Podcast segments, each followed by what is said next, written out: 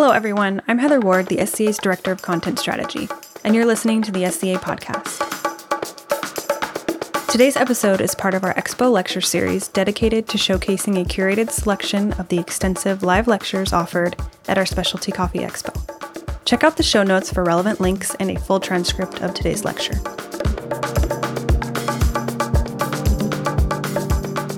This episode of Expo 2019 Lectures podcast is supported by Soft Engine Coffee One, powered by SAP.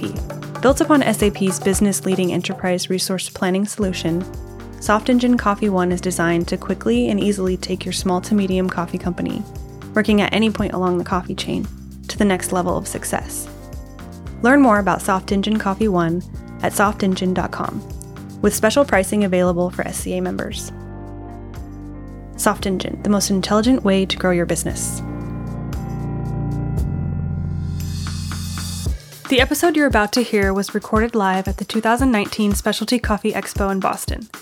Don't miss next year's lecture series in Portland. Find us on social media or sign up for our monthly newsletter to keep up to date with all of our announcements, including ways to get involved in next year's expo and early bird ticket release. In today's lecture, a panel delves into the challenges faced by East African processors of high quality coffee. The discussion shares solutions to these challenges found by three organizations in Ethiopia, Burundi, and Rwanda. These organizations have been working on cutting edge methods to improve both the farm gate price and workers' pay, while increasing the cup quality. Representing one cooperative and two private companies, they address working with a large number of smallholders the impacts of government regulation, and the considerations of certification. President of Artisan Coffee Imports Ruth Ann Church leads the panel, featuring Lauren Rosenberg, Managing Director of Long Miles Coffee in Burundi, Rachel Samuel, co owner and Director of Marketing at Geisha Village Coffee Estate in Ethiopia, and Sarah Yerga, Founder and General Manager of YA Coffee Roasters in Rwanda. And as usual, I will jump in occasionally to help you follow along. Welcome to the session. Uh, I'm Sarah from Ethiopia, and my panelists are Ruth Ann Church, Rachel, and Lauren, uh, representing three amazing and dynamic organizations that are working in a wonderful job in the coffee industry. Um, the topic we're going to have today, the lecture topic is East African quality innovation. That's going to address three major areas that are marketing, price of cherry, and quality control. These three are key in the in our coffee endeavors. Everybody should be really uh, interested in what these amazing women are going to say. One of the key points we're going to talk about in this session is marketing. How do you convince your buyers to pay the price for the quality you're producing? Which is directly related to the quality you produce and what's the cost of producing that quality. Again, we're going to talk about uh, farm gate prices and how they influence the cherry uh, quality and the coffee we produce. So I'm going to directly take you to Rachel, who's going to tell us about her experience in the pricing, marketing, and uh, convincing buyers and customers to pay the price the coffee, the quality, and the standard deserves. Thank you for joining us on the session. Hi, guys. I'm uh, Rachel Samuel. Hi. Um, I'm going to refer to my note because I get to I get to be passionate when I'm talking about coffee. So, um, who am I? I am uh, Rachel, and I'm a co-founder. My husband and I have found Geisha Village Coffee Estate in. Uh, uh and I'm uh, the, also the marketing director for Geisha Village. Geisha Village was founded in um, 2011, and why Geisha Village? Because we, in our past lives, we did documentary film and photography. I traveled different parts of the world doing photography and filmmaking, and um, we, in 2008 we got commissioned for, with the Ethiopian government to do uh, an intellectual property. Um, film about uh, uh, issues that was going on at, at, that time in Ethiopia, and uh, we had a chance to really travel different parts of Ethiopia to look at different farms, and we got excited. We thought coffee farming seemed cool, seemed interesting, uh, seemed beautiful. And we met some really incredible people in uh, different parts of the country. So we said, hey, why don't we become farmers? Now, uh, that is easier said than done, obviously, um, because uh, coffee is, is, requires a lot of knowledge, uh, and we had to put artistry that we did in our filmmaking, in our art, in our documentary, in detail-oriented uh, artists that we are, in our coffee. So we really had to learn about what it is that we wanted to tell our stories to be. So, of course, we had to go to learn further, and we went to Panama and learned to with Willem Boot. Uh, and uh, of course, after we got what, whatever we learned, we came back. Took us a couple of years to find the perfect land, and it took us and we found in south southwestern region of Ethiopia, Geisha village and it's in Bench Maji. I mean, like we were going away and further and further and further, and Geisha village is 40 kilometers from the border of South Sudan. It's really far. It takes us about 13 hours to get there if you're driving, and uh, but once you get there, it's this paradise, really, and uh, it's overwhelming with with with beauty. Uh, so. Geisha village, uh, facts, fun facts. So there you go. We have about 60, per, 60 permanent workers, about 800 seasonal employees. It's about 320 hectares, as you can see. 30 as a forest, uh, 30% of forest preservation. We have a washing station, hauling station, a dry mill, our own dry mill, and some fun facts. So we, we've been doing auction for the last um, three years. So, okay, so now what makes Geisha Village special? You want to know that. Okay, so the interesting about Geisha Village, we wanted to put artistry into our farm, of course. And that meant what? Getting to know the farm really, really well. So we uh, divided our farms by blocks, lots, variety, microclimate, to create differentiation. Um, and as you can see, we've named them differently. Uh, we have Shewa Jibabu, Surma, Oma, Shaya, Bangi, Gaili, and they all have microclimate and why we call them, and that's detailed. I only have 10 minutes, so I'm going to zip through this, okay? Uh, so we created, we were able to create a system of tracking and tracing uh, all the coffee all the way to the warehouse.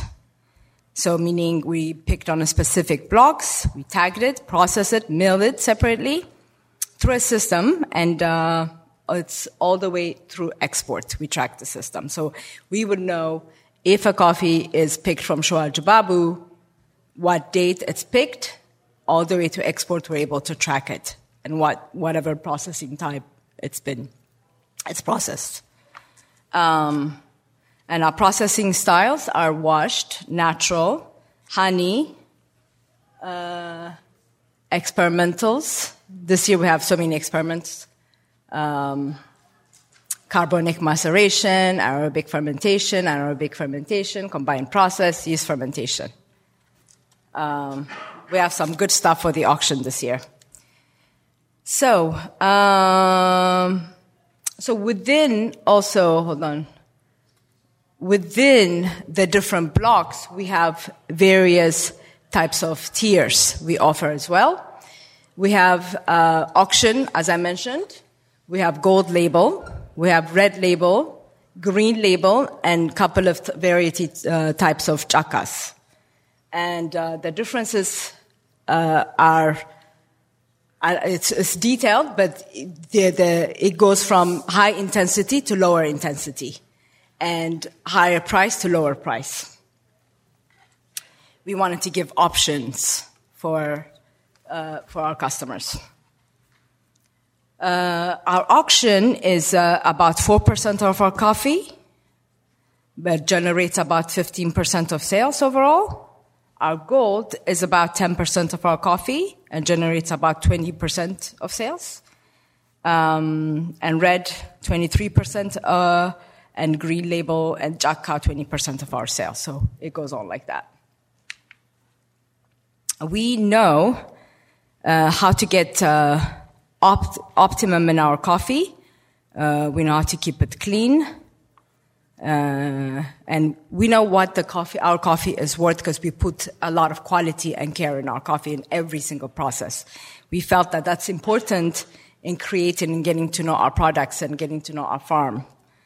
Um, we know what our clients want. This, this labels what a client wants, and they describe what it is they, the flavors that they want, what it is types of coffee they want. We tell them, hey, maybe we recommend for competition the gold label for you or uh, the red label for you or the green label. So we are able and also understand the flavors because the interesting part about the labels, we know, we understand what each blocks tastes like. You know, if, if you want fruity or if you want jasmine and bergamot, we know what to pick for you. If you want natural process and washed, we also can do that. So this um, variation has helped us identifying relate to what clients want in different parts of the world. Price of labor. Yes, we paid the highest in the area, uh, uh, in the area of the farm, about 200 birr a day. Uh, we do pay uh, skilled labor's premium wage. Um, but uh, that doesn't mean, that means that we even if we, we cannot, you have to make a, a perfect balance because even if you pay so much, we might get too many employees and the quality can suffer. So it's a, a, a perfect balance that you have to make. We uh, take care of our, we try to take care of our employees. We give loans to our employees. We do transport services. We do um, healthcare, management training, etc. So the idea is we want people to work for us and stay with us and be happy working for us. Long-term uh, employees are important to us. Uh, okay, so I know I don't have that much time. So marketing, marketing. That's what we're here for. Okay, marketing. Knowing. Okay, for me, our marketing is very, very important. Knowing who we are, our story, our narrative, owning our narrative is very important to us. Our storytelling, storytelling um, my background is advertising, filmmaking, photography. So for me, visual elements very, very important. And consistency is important, not only quality in the product that we create, but also in, in the image that we create. Who are we and what we are? As a brand, tell who we are uh, consi- consistently and continuously. We stand up for something, we are who we are throughout. And then people identify us all over the world for the quality we stand up, for the visual we give, who we are. And I think owning our narrative is very, very important as coffee farmers. So on that note, I want to show you a cool video. Now, the video always comes or the visual comes from the coffee. The coffee creates the visual element, uh, meaning, uh, after the season's over, cupping comes in, we taste the coffee, and then what happens is a birth is giving of creativity. This time we felt like dancing when we tasted this new harvest. So go for it.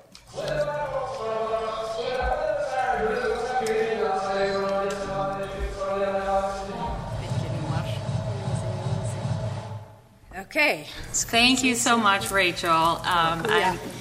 Uh, we really appreciate you bringing your marketing message and the way you're marketing coffee.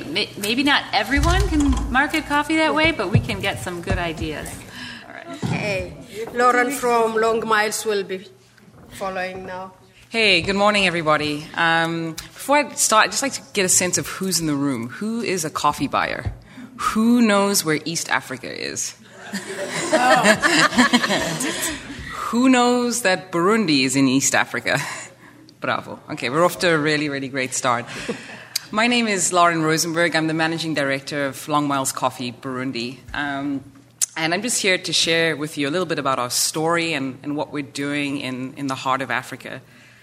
Um, really, Long Miles Coffee, before there was any coffee, there was um, it was a story, a story of a family moving to East Africa. And, and, and that is what connected us to a world of, of coffee buyers. And then the coffee came. And I think it's really important to, to remember that because I think there is a, if we lose sight of the fact that this is about living out your dreams and, and moving and risking it, like we, you're not understanding what we're trying to do in, in East Africa. So, some brief facts about us um, are, are up, in the, up on the screen. I, I knew Ben and Christy from South Africa. I'm South African myself, and uh, first visited Burundi in 2012, and just I, I, basically came. As I said, there was there was a story, there was a blog before there was any coffee, and I I came to see if Burundi was as crazy and as beautiful as they said it was, and it, it really it really was both of those things. And started working with Long Miles in 2013, and what I want to focus on today is the challenge actually that we face in producing coffee in Burundi, in producing high quality coffee, and, and, and just share a bit of our story. So, especially for those of you who are buying in the room, and just so you know um, what we're trying to do and, and, and how, um, how we hope to affect change uh, amongst rural communities in Burundi. So, the story of, of producing quality coffee in Burundi is really a story of changing mindsets. So we're coming from a legacy of a state owned crop where really an urban elite would extract coffee and, and, and just export it, kind of just continuing the colonial legacy. 2009, the sector gets privatized. Um, a flurry of sort of capital comes into the country, and there's a, a handful of entrepreneurs trying to do something.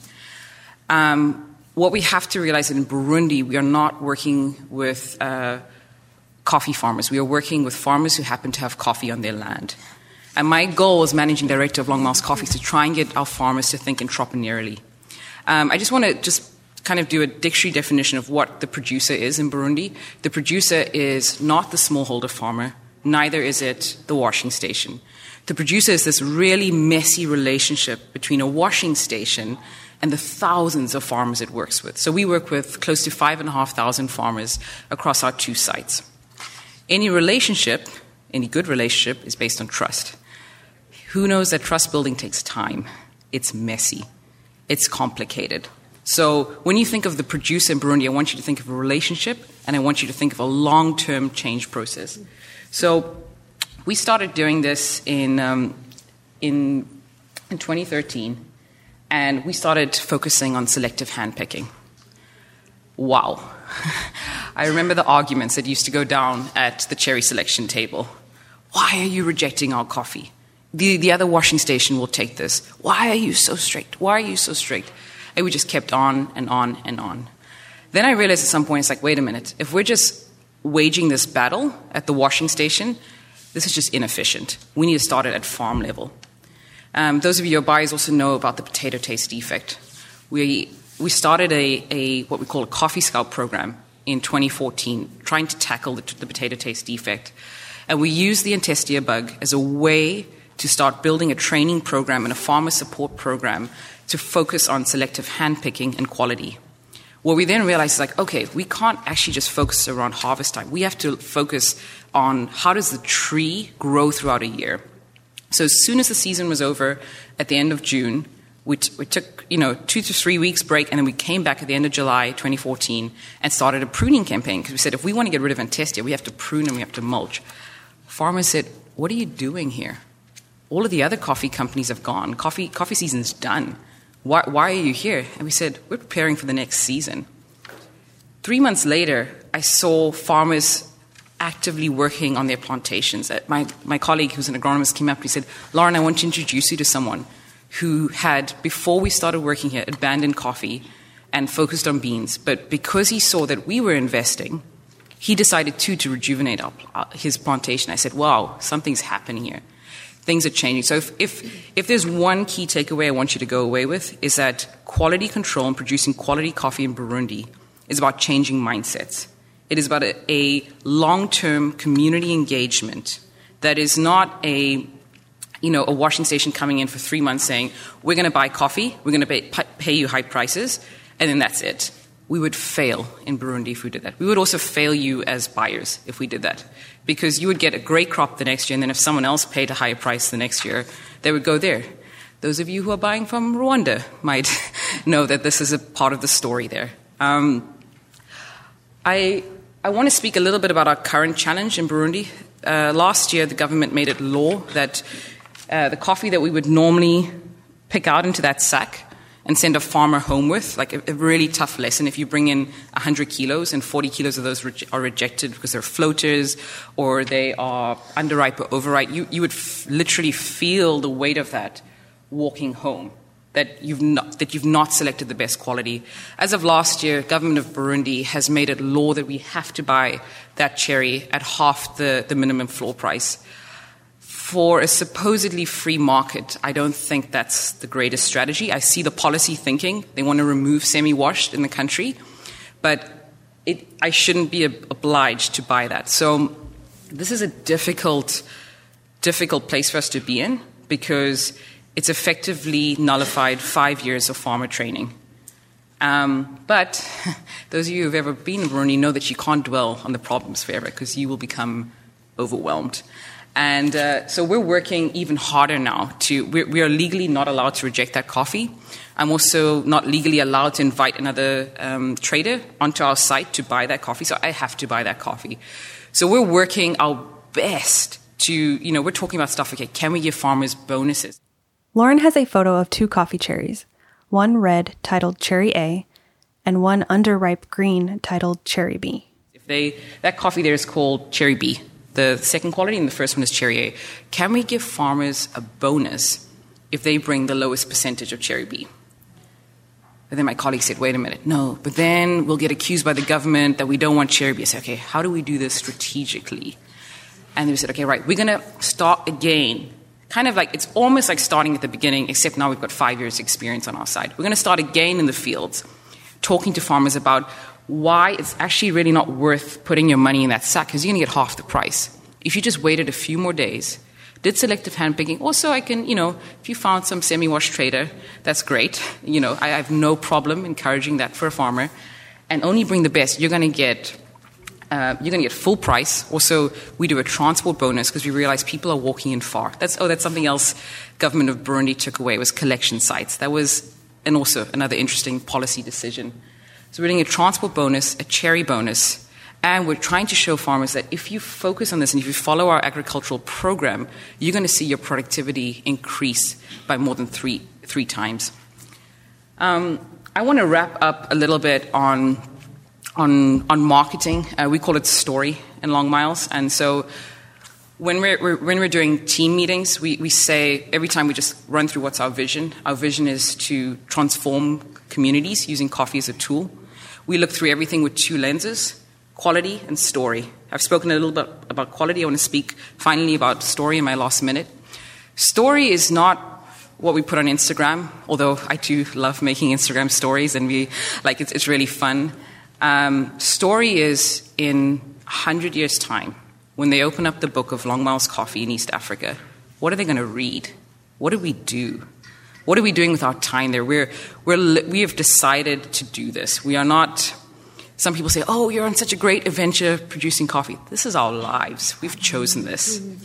So that, that's how we view story. We're building up a team to make that a bit more multifaceted, to have a monitoring and evaluation component of that. So we actually have hard data to show that, hey, we are pioneering change in rural Burundi, and here's the hard data for it. And if you're not interested in the hard data, here's our Instagram stories. and so that's, that's part of what we're doing, but this is, all of this is our story.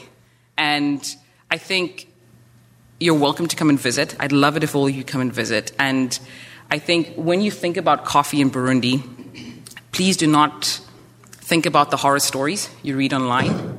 I want you to think about the two lenses quality, because there's amazing quality coffee, in Burundi and story, because our story in Burundi is just getting started. Thank you very much.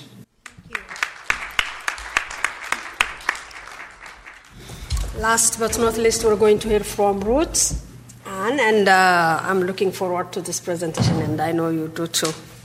Okay, my name is Ruth Ann Church. I'm president of Artisan Coffee Imports, and we import uh, specialty grade green coffee from Rwanda, and um, we do some consulting at Origin. And when this lecture was designed, it was supposed to be Marta Uwiherwenimana up here to speak to you. She is the president of Kopakama Cooperative in Rwanda.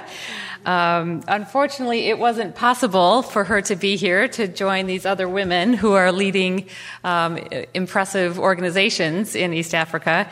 Um, so I, I am here as her stand in. Um, I do import and sell the coffee of Kopakama, and um, I have been doing that. This will be my fourth year. And but keep that in mind. I can't give the same firsthand insights that Marta could, or that our colleagues on the panel have. So um, I do appreciate you guys bringing us the the word straight from Central Africa. Um, and I do visit the co-op at least uh, once or twice a year. Um, so let me tell you what I know.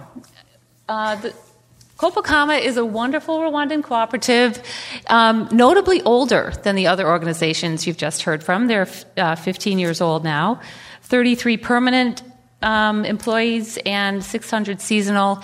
And, and notably also, this is a cooperative business model, which is also intentional for this panel.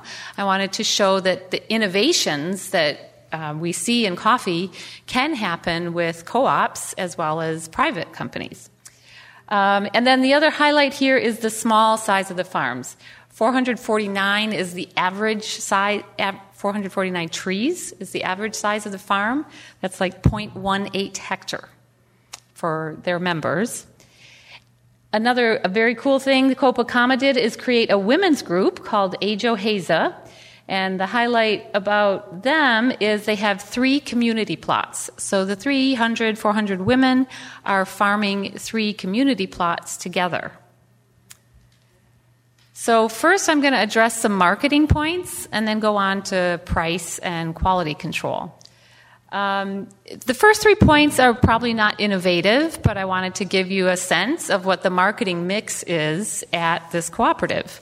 They are pursuing multi year relationships, fixed price contracts, so that would be fixed price instead of um, being based on the C price. They have three certifications that they offer fair trade, rainforest, and organic, and they offer microlots. But the real, the fourth one is the one that's probably innovative. They are pursuing um, culture change to lean.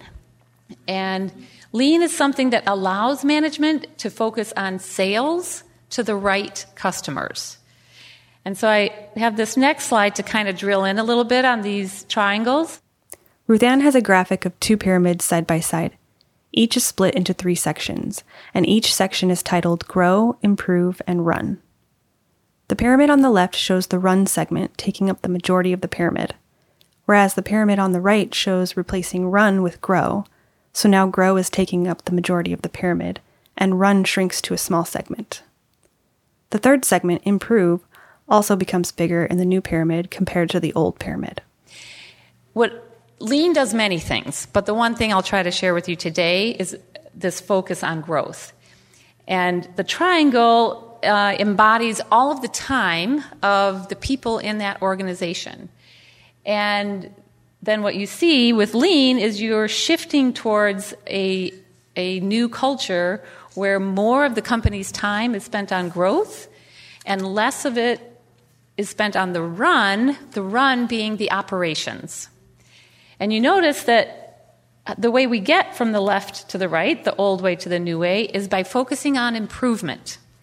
Early on, when we start, there's, there's not a lot of time in the organization spent on improvement, but some. And then gradually, as you go along, more and more people are spending time on improving the operations. Um, so, one example of how Kopakama has, uh, and so I know a, bit about this because it was in 2016 that I started, um, that I was allowed to begin the lean training at Kopakama. And so they've been moving this direction since that time. And one example is Frederic, the uh, CEO, the hired person, um, the hired CEO employee, was here, was in Seattle last year for SCA. And I think that was one of the first times that they had made the time and the money available for one of their leaders to be at SCA. And, um, and that's kind of an example of growing into having more time spent on marketing. So, the other thing that Kopakama is working on, and, and this is somewhat related to lean. Ruth Ann has a um, table showing the average farmer price per pound. to of have the green kind of beans. pricing that The allows price growth. in 2016 was 70 cents. So here's a glimpse of average cherry and two years prices later paid it by rose to Coma- one dollar and seven cents. But in 2019, the chart shows the price per pound is projected to fall to 80 cents per pound. The second point to note is that the average sales price for green coffee per pound was $2.22 in 2016, and then it fell to $2.17 by 2018. Um, so 2016 was a very low price, and then since that time, they've been able to increase the pricing. Um, and um, the, what they accomplished with that is that whereas in 2016, over half their members were disincentivized to grow coffee. And then as the, cherry pricing, you can, I'm sorry, I've got a little box there to help you. Um, so you can see 0.7 in 2016 goes up to 1.2 to 1.7 in 2018. Um, we've got some issues, and this gets to some of the things that Lauren was talking about that are um, not market imposed that are dragging down the price uh, this year. So the cooperative is going to have to deal with the aftermath of lower cherry price this year and more farmers being demotivated to pursue coffee. Um, well, ideally, what we would want to see in this marketing trajectory is that as the farmer price goes up, the average export price of all of the cooperatives' coffee is. Unfortunately, you can see. So while 2018 went up over 2017, neither of those years was higher than 2016. So that's a big area for focus. Let's just put it that way. Um, and one thing that very much helps with improving that average export price is quality control. So here's what Kopakama is doing it's quality control. Ruth Ann's diagram shows a virtuous quality control circle. Farmer investments lead to higher productivity, but at the quality control stage, defects are removed, lowering the overall harvest available for higher margins. But the coffees that make it through are sold in the specialty market, thereby enabling farmers to earn more and make investments. The virtuous cycles then continue. This diagram shows the important point that Kopakama has found. We have to put quality control before the farmer gets paid, which unfortunately is often overlooked in Rwanda. Um, with quality control function here, you can get the virtuous cycle going of more, farmer is investing, bringing more cherry, and getting paid more. So 2019 is the first year that Kopakama required floating before paying the farmer. So what does floating look like? Ruth Ann is showing three pictures. With floating, we have the farmer bringing her cherry, and um, first she has to hand sort, and there's a waste. Can you see kind of the yellow cherries? Those get pulled out with the hand sorting.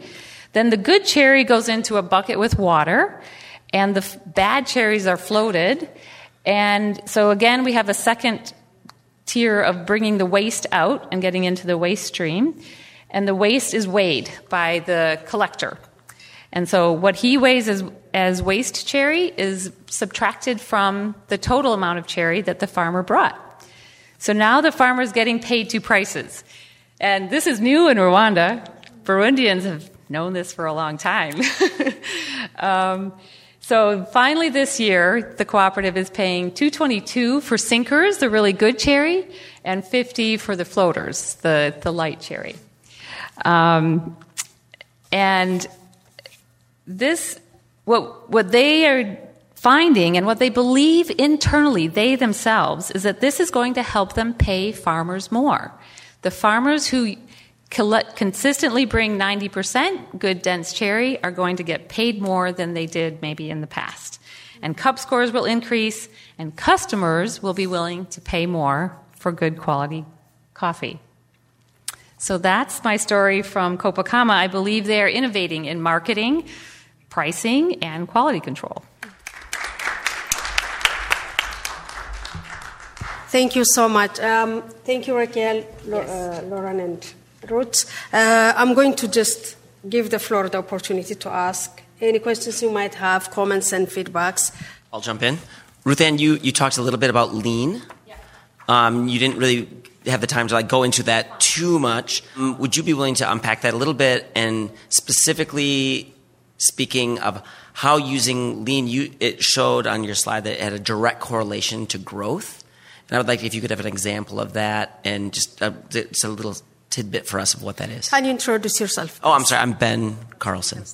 Okay, so um, Kopakama had this openness to changing to a lean culture, and that's a key thing. There was openness in the management team to changing culture. As you know, they were willing to try. They probably wouldn't have gone too far if they didn't like it. Um, so the lean is an adjective that means fit and healthy. So it's not an acronym. And it also defines an operations management system that many of some of you who have been in business school may have heard about from time to time. Um, so you asked about so grow is the activities that somebody in the organization spends growing current or new customers. Improve and and the example I gave there was Frederic taking the time during peak season, by the way, to, co- to go to Seattle last year. Um, improve would be an example. What we do, one thing we do very concretely is create improvement projects of workers who are thinking about a certain problem and figuring out an answer. So, one of the examples was um, the guy who runs the machine understood that the machine sometimes cuts the green beans and that's basically money going down the drain because every time a good bean gets cut, it's now in the waste stream. So he, and one of our first Kaizen projects was to devise a way for them to more immediately adjust the um, the discs on the depulping machine to reduce cut beans. Um, so that's an example of improve. Now the the real reason it leads to growth, I think this might be the answer to your question, is normally everybody, including the management, is spending almost all of every day what, doing what we call putting out fires. Oh my gosh, this has to get done today. We're all going to work on this. Nobody's doing anything else. That kind of madness. And as you work on your improvements, you're going to work on reducing the time needed and thinking about what's the most efficient way to do each process. So there's a lot of focus on time, reducing the time it takes to do any single operation or process. So that's how we get the operations down and more capacity to work on finding customers and the right customers for your product and, and being able to do all of that more efficiently. It's a little abstract because we don't have time for an entire MBA course right here. Does that help? Does that help a little bit? Okay. Yeah. Thank you, Ruth. Can I, I? I think I got her, so I can summarize it like this: Grow is, in terms of production, it's the value chain activities, marketing and finding customers, and leadership. Improve is in thinking, upgrading, and efficiency, so that you run to the next thing, conscious of time. I think if I got it right. um, at Geisha Village, I really, I, I thought that was a very, the, the way you presented, just that you're coming from a storytelling background, um, is very, a very interesting way of, of showcasing Geisha Village. And I'm just wondering how that played into making an auction viable, or if, or if that was just like an added benefit, or if that was like a direct driver to to how you could even start that because I mean also having the connection with with with Panama I'm I'm assuming that's where you got some of the ideas and how that drove sales but would be interested to know that connection. The auction for us is very important because it allows us to um, it, uh, first of all the auction is about 4% of our sales and so it's very important that uh, it, it helps us market our our uh, coffee and share our coffee to different consumers, different parts of the world. We do cupping sessions with roasters, ultimately reaching uh, consumers. Uh, and it's a great way of meeting other people that, that would be interested in our coffee and sharing our stories and who we are and what we're trying to do with Geisha Village. So that's exciting for us. The auctions is really, really fun. Uh, of course, uh, yes, I would definitely agree that Panama uh, influence is there. Uh, we're the first um, uh, uh, auction to do in in Africa as well as in Ethiopia, so it's very exciting. It definitely took a lot of guts, and um, and we're a single estate that did auction. So we had to be brave and we had to, you know, and listen, you know, it's really fun and auction, tasting auction cuppings are just the, one of the best things to do because you get to have so much fun tasting amazing coffees. Okay. Thank you so much for your presentation. Um, I've been here all week at RICO and um, at the expo, and I'm just happy that there's representation from Africa. We've heard a lot from our colleagues across um, Central America.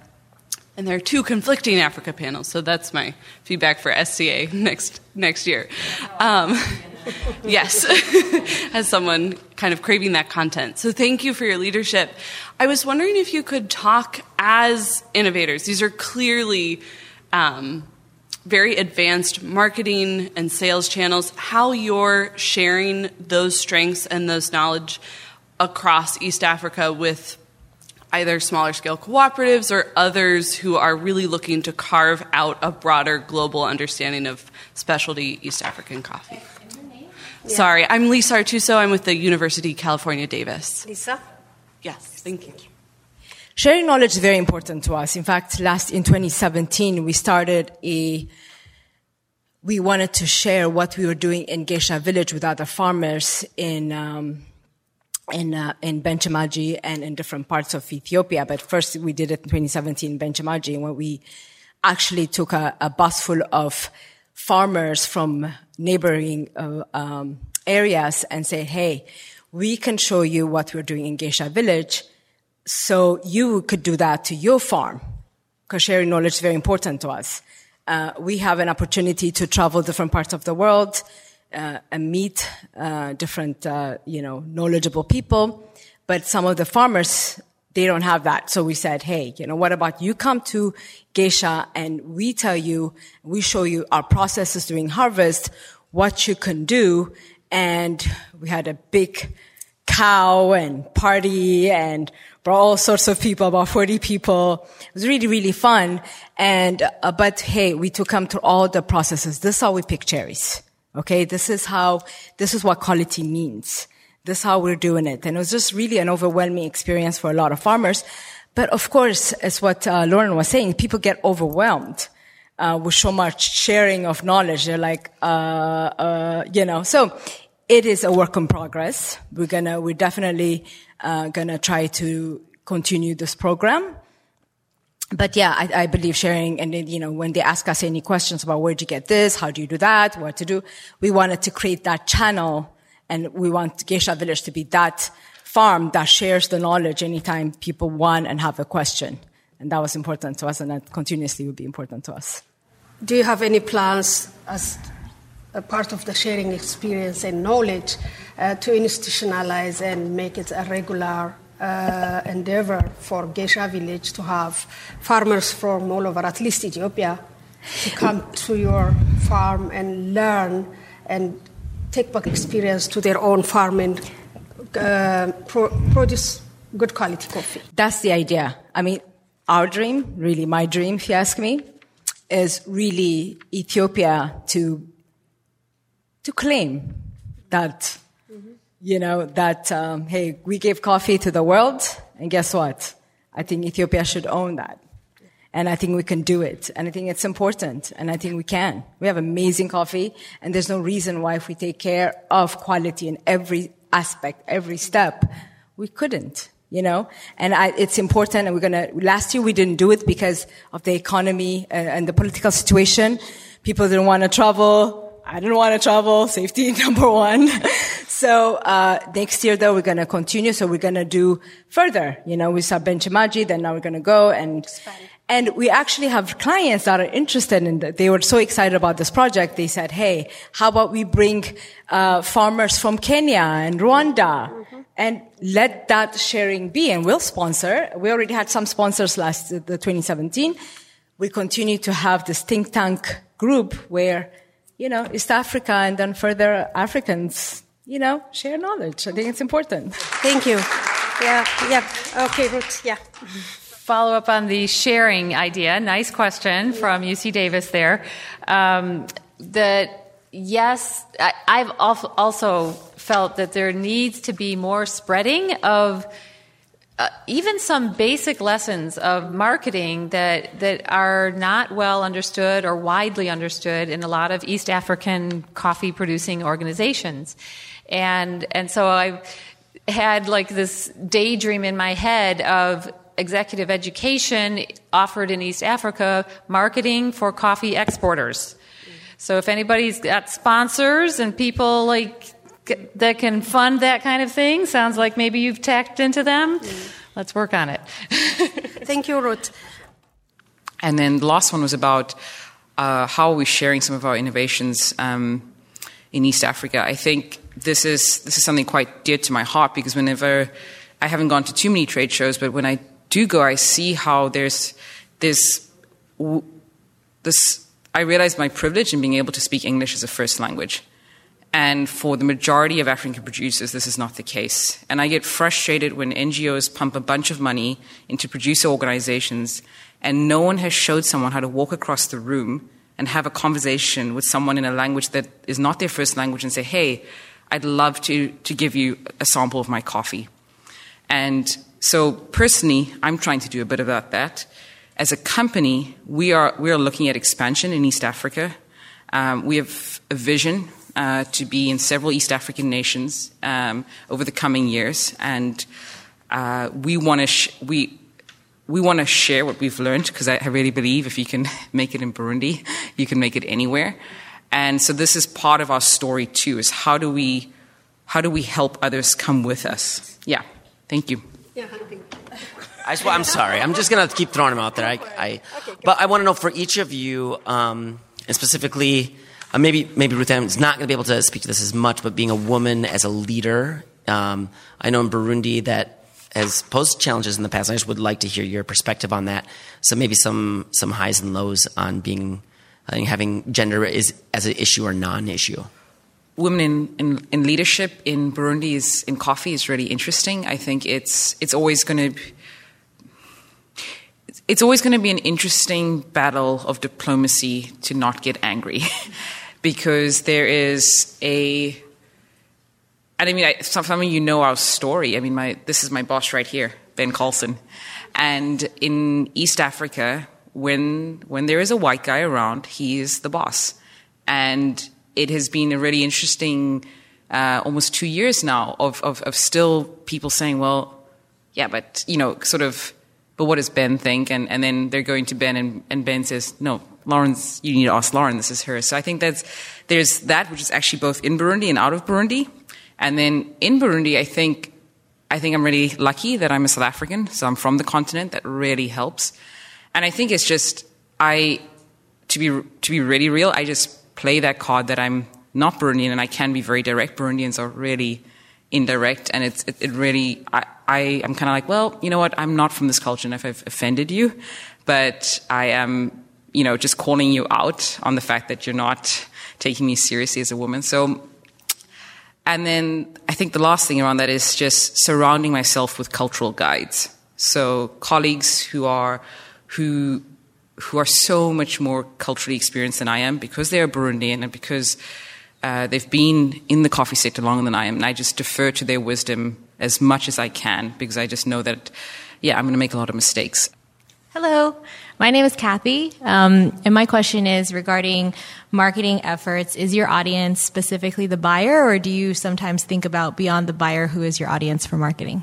In terms of who's the audience, that is something we're trying to figure out. It is, it is mostly roasters, but what we're realizing, what we're seeing is that uh, we want to connect with with the end consumer, and, and, end consumers actually connecting with us via Instagram, and and now there's almost another sort of audience growing. We started a an environmental program called Trees for Kibira, where we saw right, by listening to our farmers, we, we did a survey and we said, hey, how how can we as Long Miles Coffee um, serve you? Because as as I said, we're, we're looking at how do we use coffee as a tool for community transformation and the number one resounding uh, response that came back was that climate change is messing up our farms.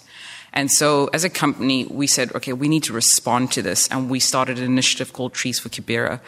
And so, there's a new audience emerging there. And we, it, it's because it's so new and because we're so used to doing coffee and we're, we're, we're, learning how to do this, the tree planting thing and the reforestation thing, there's a new audience coming in that we, we actually need help in terms of how do we engage. And so we're, we're working with, we're getting a lot of inside, uh, outside input, just, just, just really informal discussions of how do we do this? How do we share what we're doing in an area that we're actually not experienced in? A member of the audience is saying that there are many messages you're trying to get across. Which is the one you want roasters to focus on? Yeah. It's a really great question. Um, and it's, it's something that we wrestle with a lot as a team. Um, how do you convey context? And I think the first one is come and visit yourself. So please come and visit.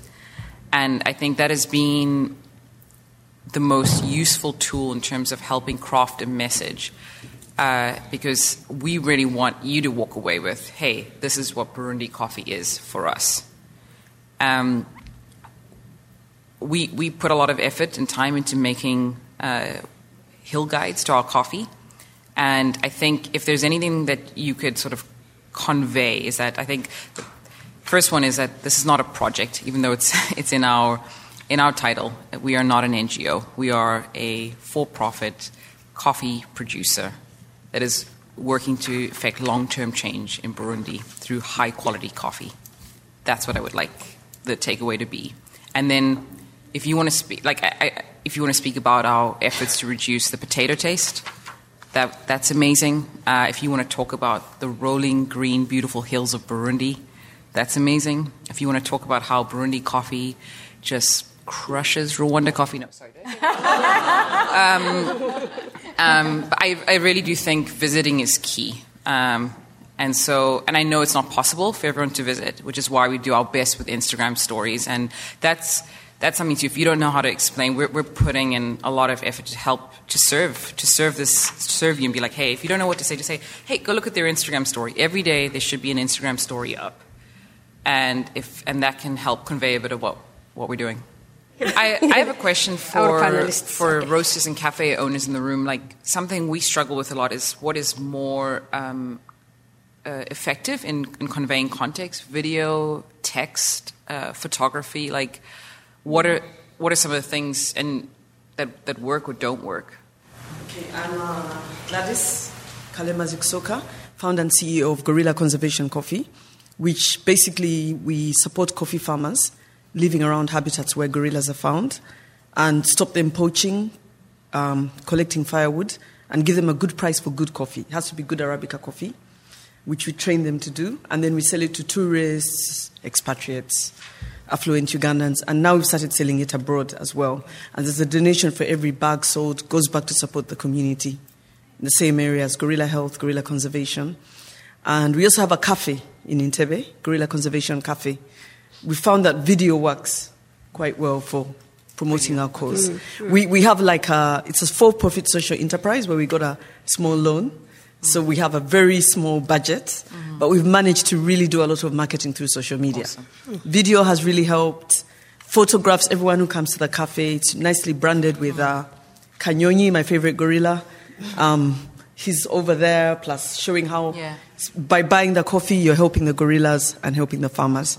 And so that's really helped. Just social media, video, video. taking photographs, yeah. all of that has really helped. Facebook, so yeah. people, everyone knows about it, just with a tiny budget. Yeah.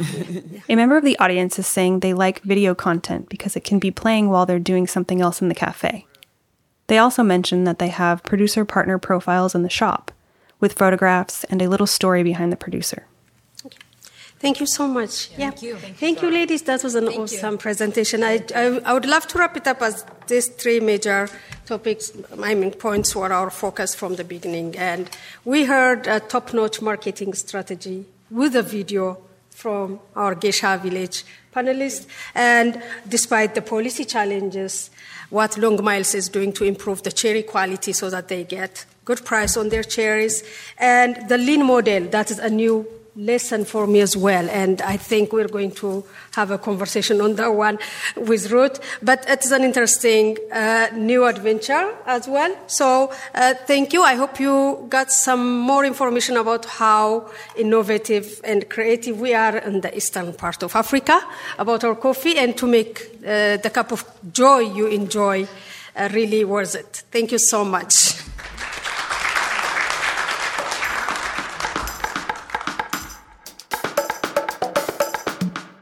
That was Ruth Ann Church, Lauren Rosenberg, Rachel Samuel, and Sarah Yurga at Specialty Coffee Expo in 2019. Remember to check out our show notes for a full transcript of this lecture and a link to coffeeexpo.org for more information about this year's event. This has been an episode of the SCA Podcast Expo Lecture Series, brought to you by the members of the Specialty Coffee Association and supported by SAP's Soft Engine Coffee One. Thanks for listening.